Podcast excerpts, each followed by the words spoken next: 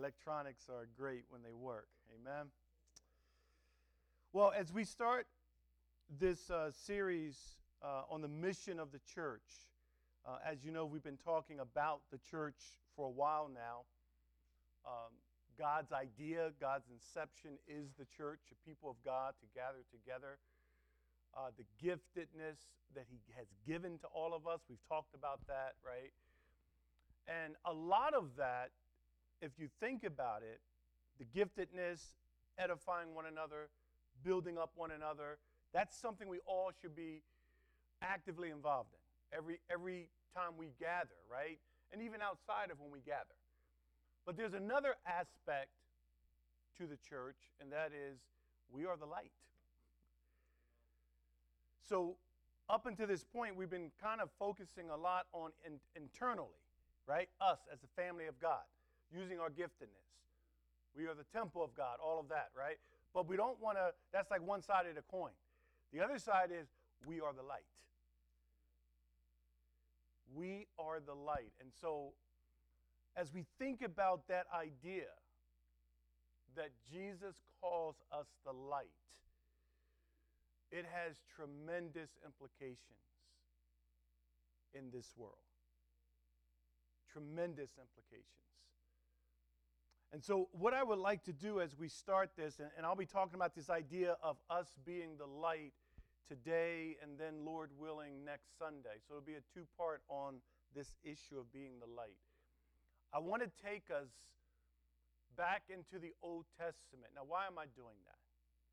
I think it's very important when we study Scripture that we understand the Scriptures of the people during the time of Christ was the Old Testament. So it's a, an important principle when it comes to studying God's Word. Whatever is being said in the New Testament, those listeners, their point of reference is the Old Testament. Does that make sense? Okay? And it helps to bring clarity to what is happening in the New Testament. Remember when we did the church series, where did we start? Old Testament, with the dwelling of God with Adam and Eve. We went all the way back. And then we went to the tabernacle, right? Where they would break it down and set it back up. And then we moved into the actual structure of the temple. You can trace these things all the way through. And, and God's word is such a beautiful cohesiveness of truth. So we're going to look at some key verses in the Old Testament as pertains to this idea of light. Because when Jesus looked at his disciples and said, You are the light of the world, their mind would have been going all the way back to the Old Testament implication of that. And it's powerful. It's powerful. Amen? Amen? All right, so let's pray. Father, thank you for your grace, for Jesus Christ, for the Holy Spirit, for your word that realigns our thinking, changes us from the inside out. And I pray now, God, that you would open up our eyes that we might accurately understand your word. Not just to understand it intellectually, but God, to understand it, what it means spiritually for our lives. And then that we would leave this place, this gathering, and live it out. So we thank you. We pray for your blessing in Christ's name. Amen. Amen. So l- let, me, uh, let me start with Matthew. You said, well, wait, Ron, you just said we're going to the Old Testament. Well, we are. That's where we're going to spend most of our time. But let's go to Matthew chapter 5, verses 14 and 16. And these verses I'm really not going to deal with until next week, Lord willing. Okay? But but but this is where we we need to understand this in light of what we're going to talk about today in the Old Testament. So notice in Matthew 5:14 he says, "You are the light of the world." A city set on a hill cannot be hidden. 15. Nor do people light a lamp and put it under a basket, but on a stand, and it gives light to all in the house. And then verse 16. In the same way, let your light shine before others. So not only are you the light, that's, that's who you intrinsically are. But now let it shine. We'll unpack that next week. So that they may see your good works, and this is crucial, and give glory to your Father who is in heaven. Amen? So we're going to come back to that next Sunday. That mandate given by Jesus to us as followers. But what I want you to think about now as we go into God's Word is look at this idea of the light and how it's used in Scripture and how it's going to inform this command that Jesus gave. So now, we're going back. Going back to Genesis. Let's go to Genesis. Genesis chapter 1, verses 1 to 3. And this is some foundational understanding of just the meaning, the nuances of this word light that would have been in every Jewish mind as they hear Jesus using the word light. And that's why we're walking back now. Genesis 1 1 to 3. Notice what he says. In the beginning, God created the heavens and the earth. Verse 2 The earth was without form and void, and darkness was over the face of the deep. And the Spirit of God was hovering over the face of the waters.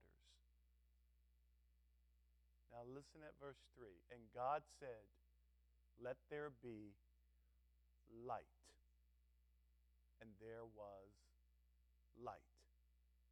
And he said, Well, what does what does that have to do with what Jesus said? That's a good question. I don't know. No, I'm just joking. Okay. Oftentimes in Scripture, God will give us metaphors. Now, we have to be careful here because we don't want to go in God's Word and start spiritualizing everything. That's a danger. People will do that, right? Joseph sat by the palm tree. Oh, the palm tree represents the sovereignty of God. Oh, oh, oh no, it's a palm tree. don't, don't make it more than what it really is. But there are pictures, types, metaphors that God uses that have their meaning in the context, but there's a greater meaning. Are you following me? Now you have to be careful. How do you know when there's a meaning even besides what the meaning is in the text? That's a great, right? Because you don't want to go off the rails. Well, you let Scripture inform that. That's your guardrail. You let Scripture inform where there is a literal meaning of something, but there's also a spiritual meaning to that same thing. Are we following? Let me give you an example. Do you remember when they were wandering in the wilderness? Right? And they're complaining and they're hungry and they're thirsty and they want water. And what happens? What, what does Moses do? Where does Moses get water from? The rock. I mean, remember, he got in trouble because he got a little attitude, right? Because his anger kicked in. You know, leading God's people can make you angry sometimes. Oh, that's another message. So, so that's a good text right there. That's a good proof text right there. Right? So, so it's interesting that they're bickering and they're complaining, and then, boom, he strikes the rock and water comes out. It's interesting, though, in the book of Corinthians, Paul says these things were written for our remembrance or for our, for our edification. Look how they were acting, right? So you can get some spiritual truths. But then you know what he says about the rock? You know what he says about the rock? That rock was, anybody know? Christ. Wait, what? There it is. There's a prime example. It was a literal rock, but in a spiritual sense, he says, and that rock was Christ. Wow. So let Scripture inform where in Scripture there's a greater meaning than just the literal meaning. Amen? Now, again, people have abused that. They have abused that, making Scripture say a lot of things Scripture did not say. And I think the way you guard yourself from spiritualizing a text that should not be spiritualized is you let Scripture inform where that happens. So when we talk about the light, here the creation account, we see God speaking light into darkness. And the creation now begins, now that there's light. When we get over to the New Testament, and we'll, we'll get there in a minute, but I'm going to preview it real quick. Do you know what Paul is going to say? In reference to what happened to you in your salvation, the same God who spoke light and said, Let there be light, has spoken light into you. There you go. He makes a connection.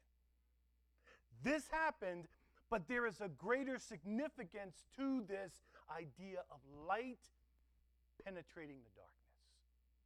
It happened as God created, but there are spiritual implications to this. Again, the Jewish mindset would have grasped this. They would have understood the significance of this word light. So, light and darkness, you're going to see throughout Scripture, they become metaphors for spiritual realities. They become metaphors for spiritual realities. And you're going to see God use that all throughout the Old Testament. We won't look at all the places, but then you're going to see that same theme happen in the New Testament, culminating in the person of Jesus Christ, who is going to say, I am the light. Every Jewish man would have been like, oh, wait a minute. I know what he's saying.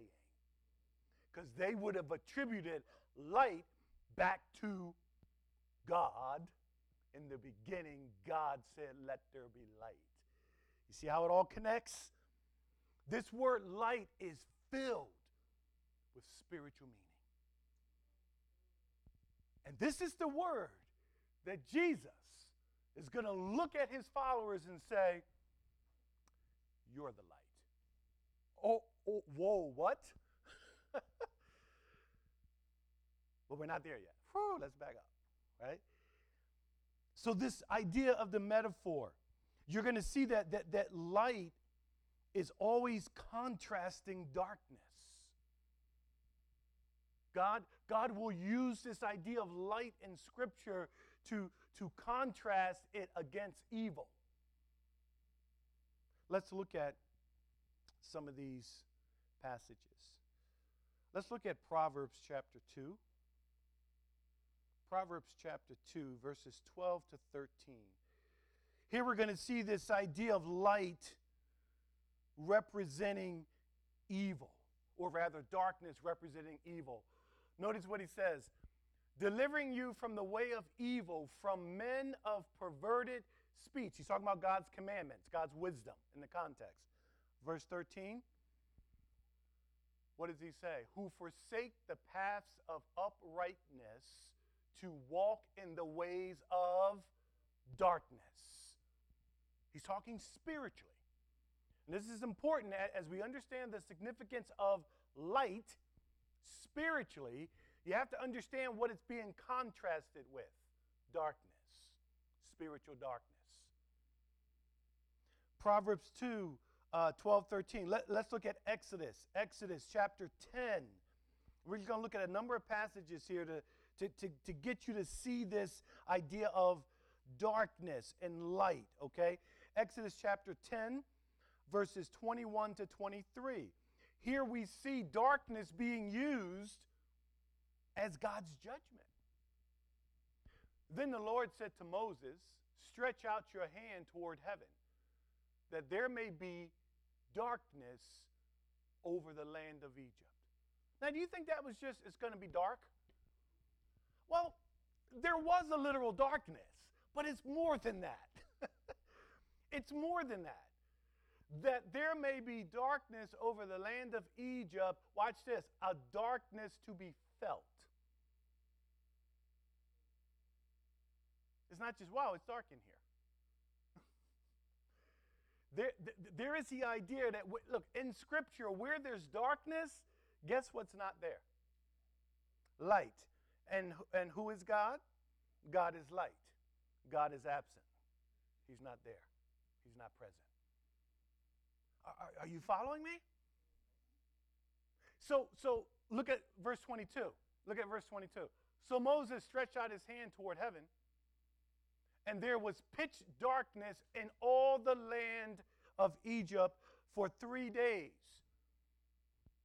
23. They did not see one another, nor did anyone rise from his place for three days. But watch this. But all the people of Israel had what? Light where they lived. As an act of God's judgment, he removes light from them. And again, we're going to see as, as, as we're walking through, as we're walking through, there's something more here than just physical light or darkness going on here. There's a spiritual reality here. God's presence is not with them. As an act of judgment, you're in darkness. But my people, Israel, they are my people. I'm with them. They have light. Don't miss it. You're going to see this unfold. A physical reality that speaks to a spiritual reality. Exodus is another one of those places. Look at Amos 5:18. Amos 5:18 again, the idea of this darkness being judgment of God. Amos 5:18. Woe to you who desire the day of the Lord. Why would you have the day of the Lord? It is darkness and not light. Again, darkness denotes judgment in Scripture. And that's important when we bring the idea of light into this conversation. Amen? Let's look at Psalm 88, 11 to 12. Psalm 88, verse 11 to 12.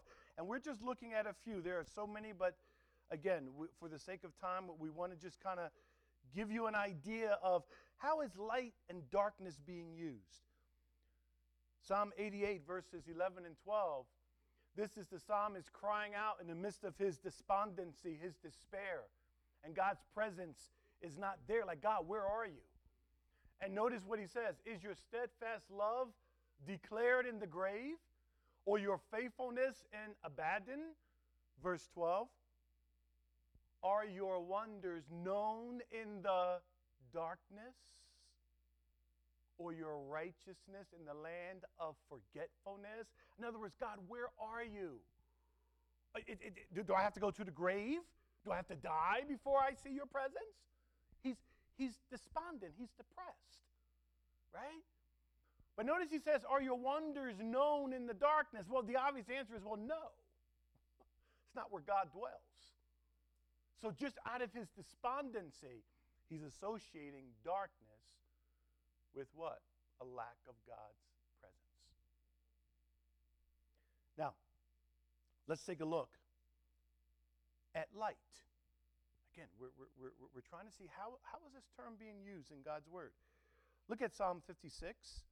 Psalm 56, verses 10 through 13, as we begin to look at light.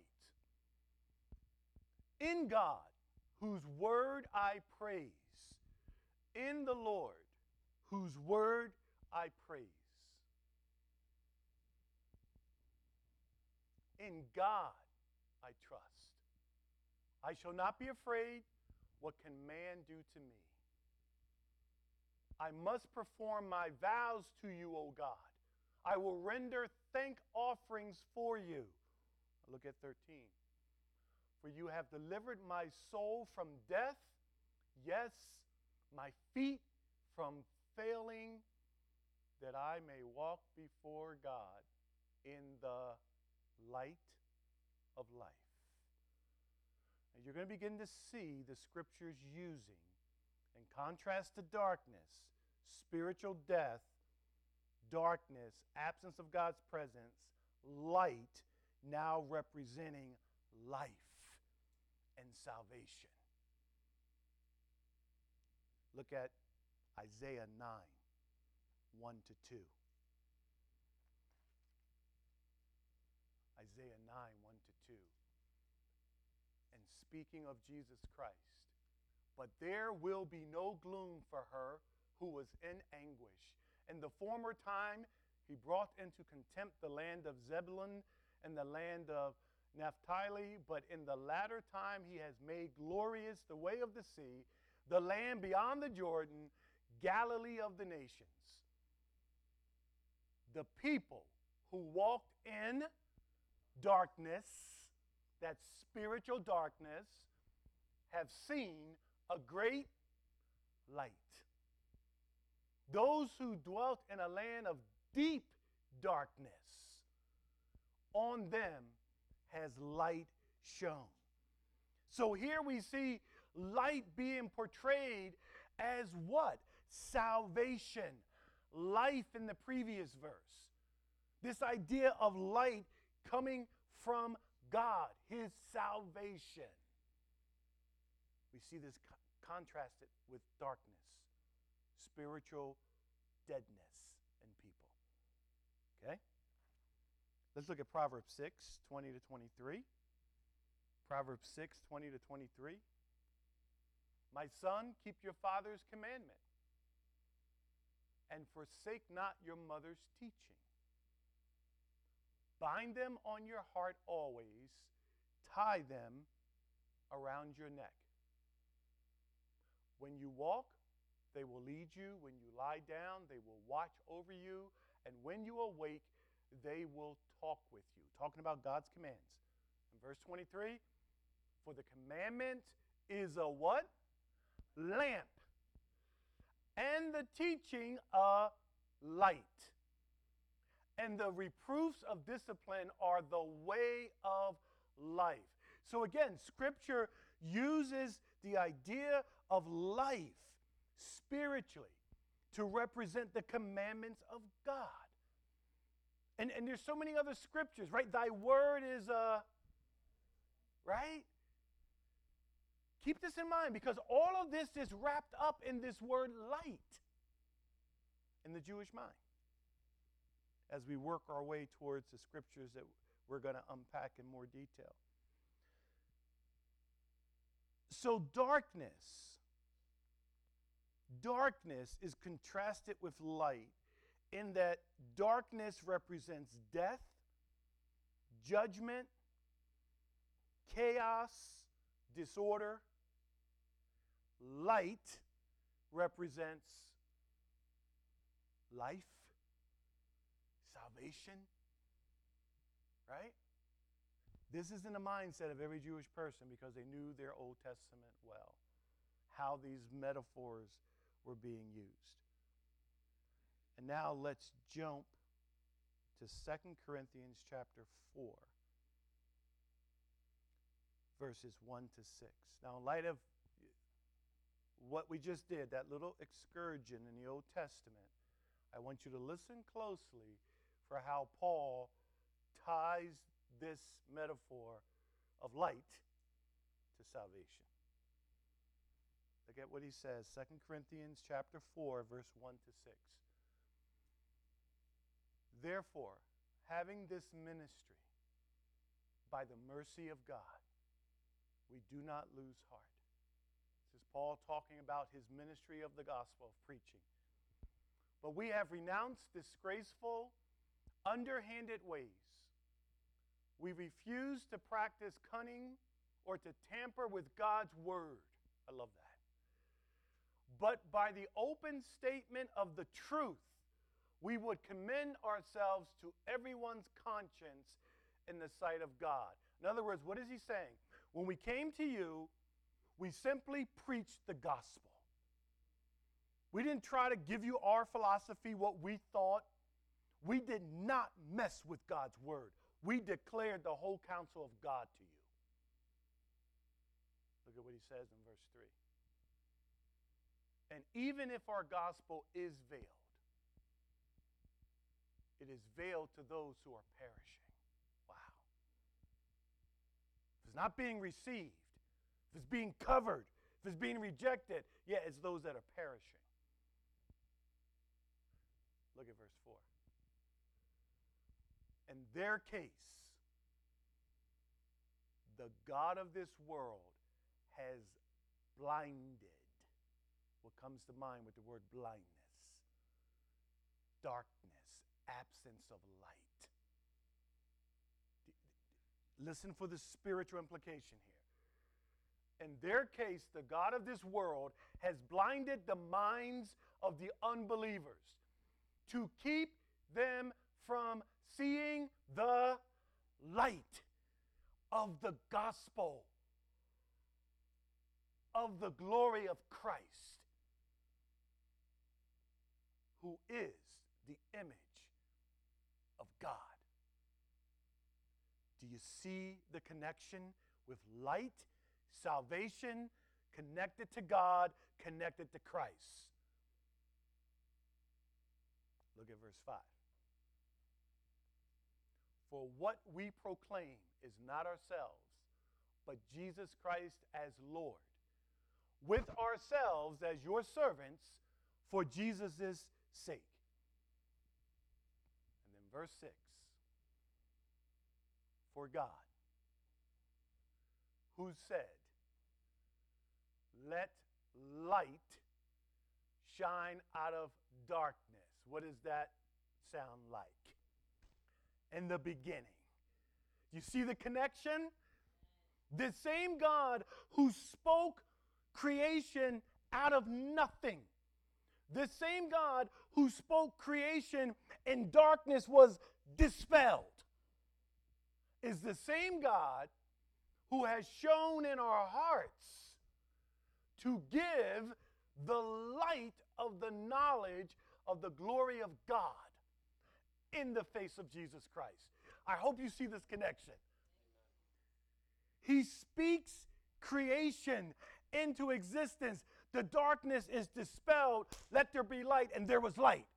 The same way, in your darkness, your deadness in Christ, he spoke Christ, and we were alive. Light came into us, salvation through the gospel. Beautiful connection. Amen? Amen? And notice that when God spoke that light in Genesis, He spoke the light. He spoke it.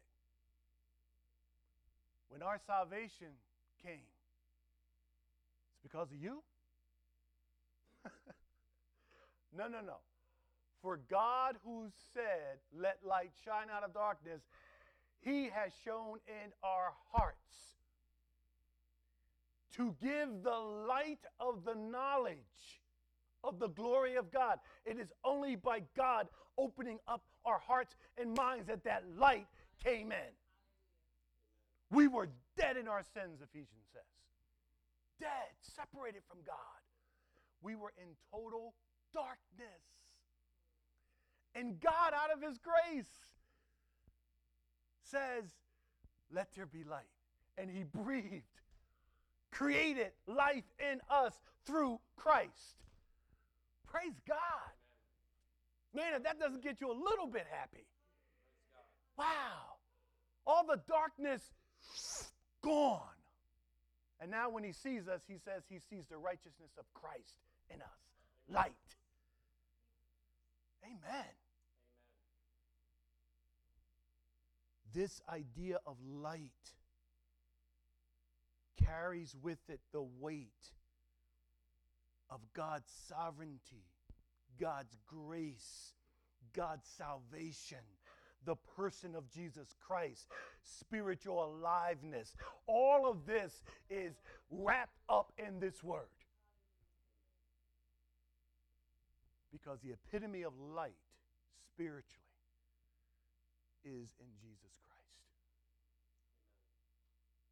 And when it says that the light, he commanded the light to shine out of darkness, this same light through the person of Jesus Christ, by God's grace, by God's sovereignty, this light has been spoken, shown in our hearts. And now we have light. Now we have. Now we have salvation. Praise God. The weight of this idea of light. Look at 1 Timothy 6:16. because we see that again this light, this idea of light has the idea of holiness. He says, "Who alone has immortality? Who dwells in unapproachable light?" whom no one has ever seen or can see.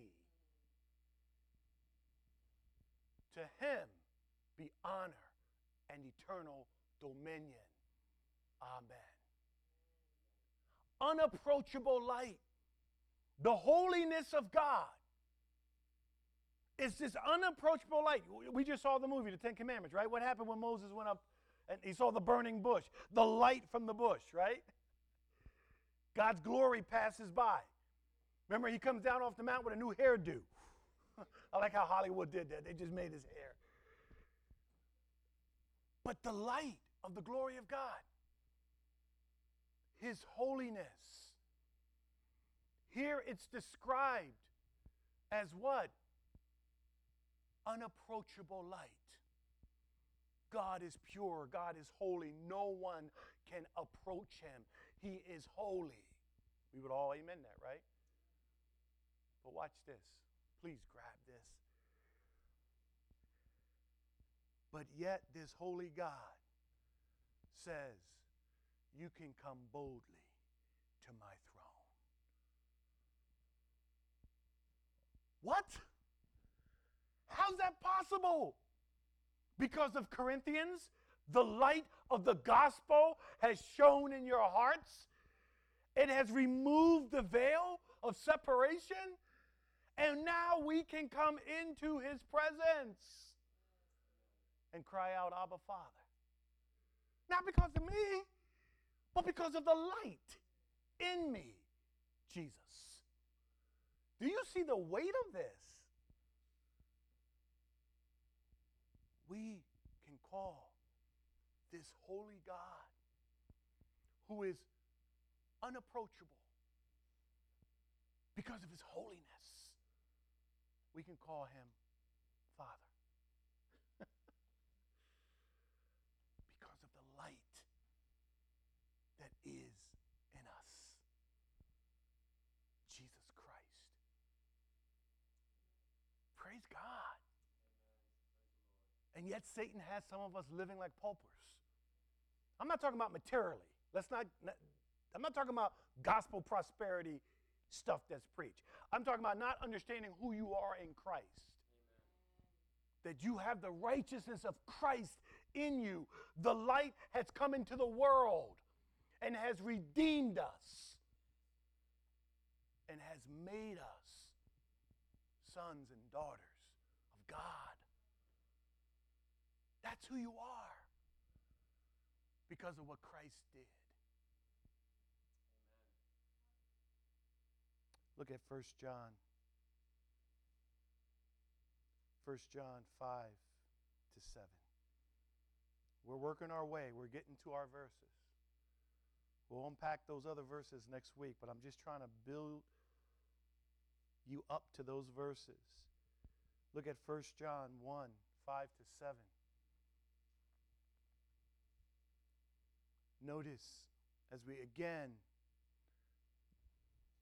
the, the, the, the, the writings of John are now going to focus this light exclusively on Jesus Christ as God, the light of the world. This is the message we have heard from him and proclaimed to you that God is light. And in him, here it is again, is no darkness at all. Verse 6 If we say we have fellowship with him while we walk in darkness,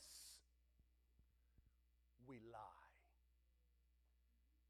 Let, let that resonate. We lie. And we do not practice the truth. Why? Because if you are in Christ, you cannot walk in darkness. That is not who you are anymore. That's the point. The darkness was dispelled through the light. Just like in Genesis, when it was dark and he said, Be light. The darkness was gone. Spiritually, the same thing for you. Do, do, you see the connection he's making with light and darkness? There's a reality that ought to be in our life as believers. If, if the light is truly in you. Look at what he says, verse 7. But if we walk in the light, ah, as he is in the light, we have fellowship with one another, and the blood of Jesus, his son, cleanses us from all sin. Amen? You and I can only be in fellowship, real, true fellowship, biblically, because we are first in fellowship with God. And if we're walking in the light, which every true believer will walk in the light because the light is in you. That's who you are. You say, wait a minute, but I don't always walk in the light. I know.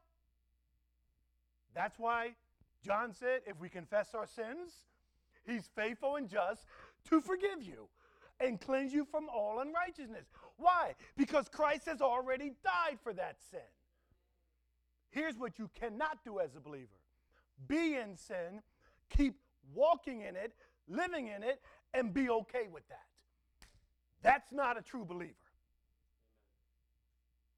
Let's not make any bones about it. That's not a true believer. Pastor Ryan, sound a little judgmental. No, that's what God said. That's what God said. You cannot keep on sinning. The idea is this is who you are. This is my lifestyle. There's no conviction. I'm content with doing this. But at the same time, claiming I'm a believer. John says, No, you're lying. You don't know God.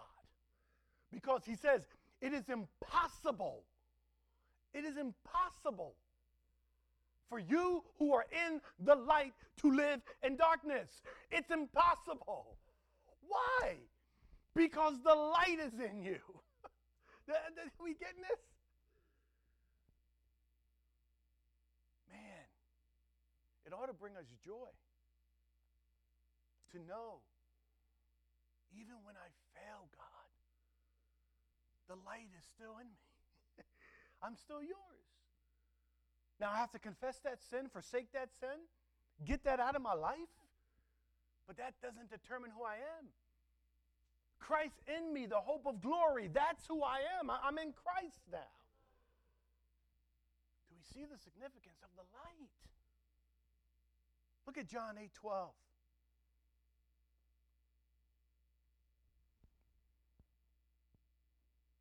Jesus makes this claim. And again, I, I, I, want you to try to put yourself in the mindset of a Jewish person who understands the nuances of this word light. As Jesus says, I am the light of the world. Do you know where their mind just went? Wait, wait, did he just say he's the light of the world? They, see, they, the Jewish people, they looked at God as being pure, holy, as God being the light. Jesus, I'm the light of the world. Wow. Whoever follows me, here it is, will not walk in darkness. The light transforms a person. You cannot walk in darkness. You've been transformed. The light has overcome the darkness. It is more powerful than the darkness. Notice what he says. Whoever follows me will not walk in darkness, but will have the light of life, spiritual life that only can come through faith in Jesus Christ and what he did on the cross and is imparted to every true believer through the Holy Spirit. Amen. You cannot walk in darkness. Let's look at couple more here. John 9. John 9 5.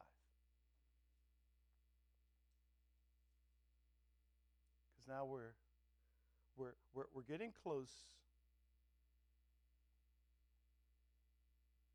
to why Jesus said what he said to us in Matthew. Look at what he says in John 9. Very interesting. As long as I am in the world, I am the light of the world. Do you feel an inference there? As long as I'm in the world, I'm the light of the world. So, what happens when you're not in the world? Do you see it? As long as I am in the world. We saw prior, he said, I am the light of the world. Here he qualifies it. As long as I am in the world, I am the light of the world. You See where we're going with this? Jesus is going to return to his Father after the resurrection and go and prepare a place for us. And he says that where I am, you may be with me. And what happens to this idea of light and all that we've said it means? He's going to turn around and look at his disciples and say, You are the light. Whoa! Now we'll, we'll talk about the implications of that. That doesn't mean you're God. Don't, don't, don't, don't mess it up. he was not saying you're God. That's what our New Agers would like to say. See, we're all little gods, just like he was. No. No. But he says that you are the light. And all that's wrapped up in that word. Not that you're God. You and I are now carriers, if you will, of the light of God. Think about this. You and I now have the light in us. That light that a world that is in darkness needs. The world groping in darkness, they need light. Yeah, they, they, they just need Jesus. They just need to come to know Jesus. Uh huh. Yeah. And how shall they hear unless someone go. You're carrying the light. You are that light. Wow. You should feel the weight of this. You should feel the weight of this. I know I do. We can stand in our pulpit and preach at the culture and put our hands at all the stuff that's going on in the culture. Look how dark it is. Look how lost it is. Look how depraved it is. Mm-hmm. Yep, they're in darkness. Yeah. But the light has come and is now in you. What are you doing about it? All the lights like to sit together on Sunday morning and then leave and just go to their little men's groups and women's groups. And those are good, those are good, those are good, those are good, right? But we never interact with the world. Jesus never prayed to take his believers out of the world. John 17. Father, I do not pray that you take them out of the world, but keep them while they're in the world. How? Sanctify them. So we navigate in the world to the truth of who God is. Thy word is a lamp unto my feet. I'm not going with the cultural narrative. I'm going based on what God says. But in doing that in the real world, let your light shine. Jesus says, As long as I'm in the world, I am the light of the world. Now that Jesus is no longer here physically, you're the light of the world. wow. Through the Spirit of God dwelling in us. We're going to talk more about what this means. Because being the light, it has so many implications that you and I, as the light, we should be, as the song goes, pushing back the darkness. That's the light we have in us. Christ in us, the hope of glory. And, and so Jesus gives this mandate in Matthew that we'll, we'll look at next week, right? Let, let, let's go back. Let's go back to Matthew 5 14. Because look at the mandate that he gives. You are the light of the world, right? So he identifies them in essence who you are now. You are the light of the world. Think about what that means. The world is dead in darkness. You're the light. It, it, it's almost like, you know, the picture that comes to mind all those people over there are, are, are, are, are, are starving, they're dying, they're spiritually empty. They have nothing. They're dead in their sins. You have life. you have life in you. You've been transformed by the power of the Holy Spirit. Life has been breathed into you through the Holy Spirit. You've been regenerated. You've been redeemed. You've been saved. They're all dying.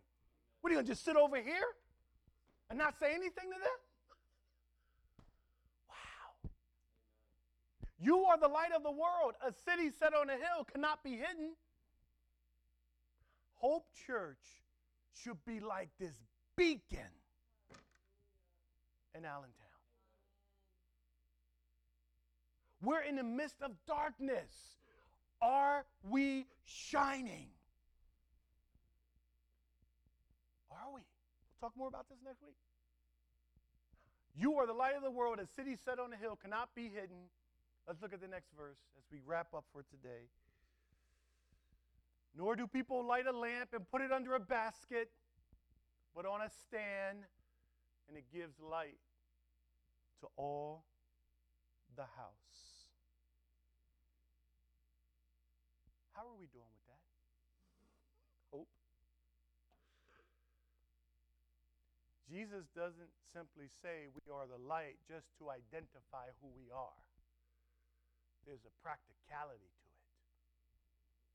Go be the light. God works through people. God works through people. And He has saved us, He has called us to be His own. And now he says, You are now the light. Go and do and declare what the light does. go be the light. How shall they hear the gospel if we don't go? We're carrying this, this, this beautiful treasure in earthen vessels, Paul says. But are we just like walking by people in darkness? Here's a guy just like, just famished and, and, and, and, and dying of thirst. And we got this big cooler of water. We're like, oh man, we're just looking at him and walking. People are spiritually in darkness, but we're in the light. We ought to be making a difference in the midst of the darkness. That's why Jesus left us here. We'll talk more about what does that look like practically? What does that mean? We are the light. So later he's going to go on to say what? So let your light shine among men. This is what we got to be about, Hope Church. We got to be about that. There's the giftedness, edifying one another, right? Praying for one another, encouraging one another, all that we've been talking about. Absolutely. But then there's this aspect be the light. Amen? Amen? God, thank you for Jesus Christ, who is the light, who died to give us life. And Father, you left us here now. You could have taken us home upon redeeming us. You could have ushered us into your presence after saving us, but you left us here. Because, God, there is so much darkness here. And, Father, you call us now to be the light. Oh, God, to bring the hope of the gospel, to proclaim Jesus Christ, to let our light shine the reality of what has happened in our lives spiritually to let it be seen. God, I pray that you would help us as a church to do that, to walk in that. So, Father, thank you. Thank you for your word. We pray, God, that you would please bring these truths back again and again to our remembrance throughout the week. We thank you in Christ's name.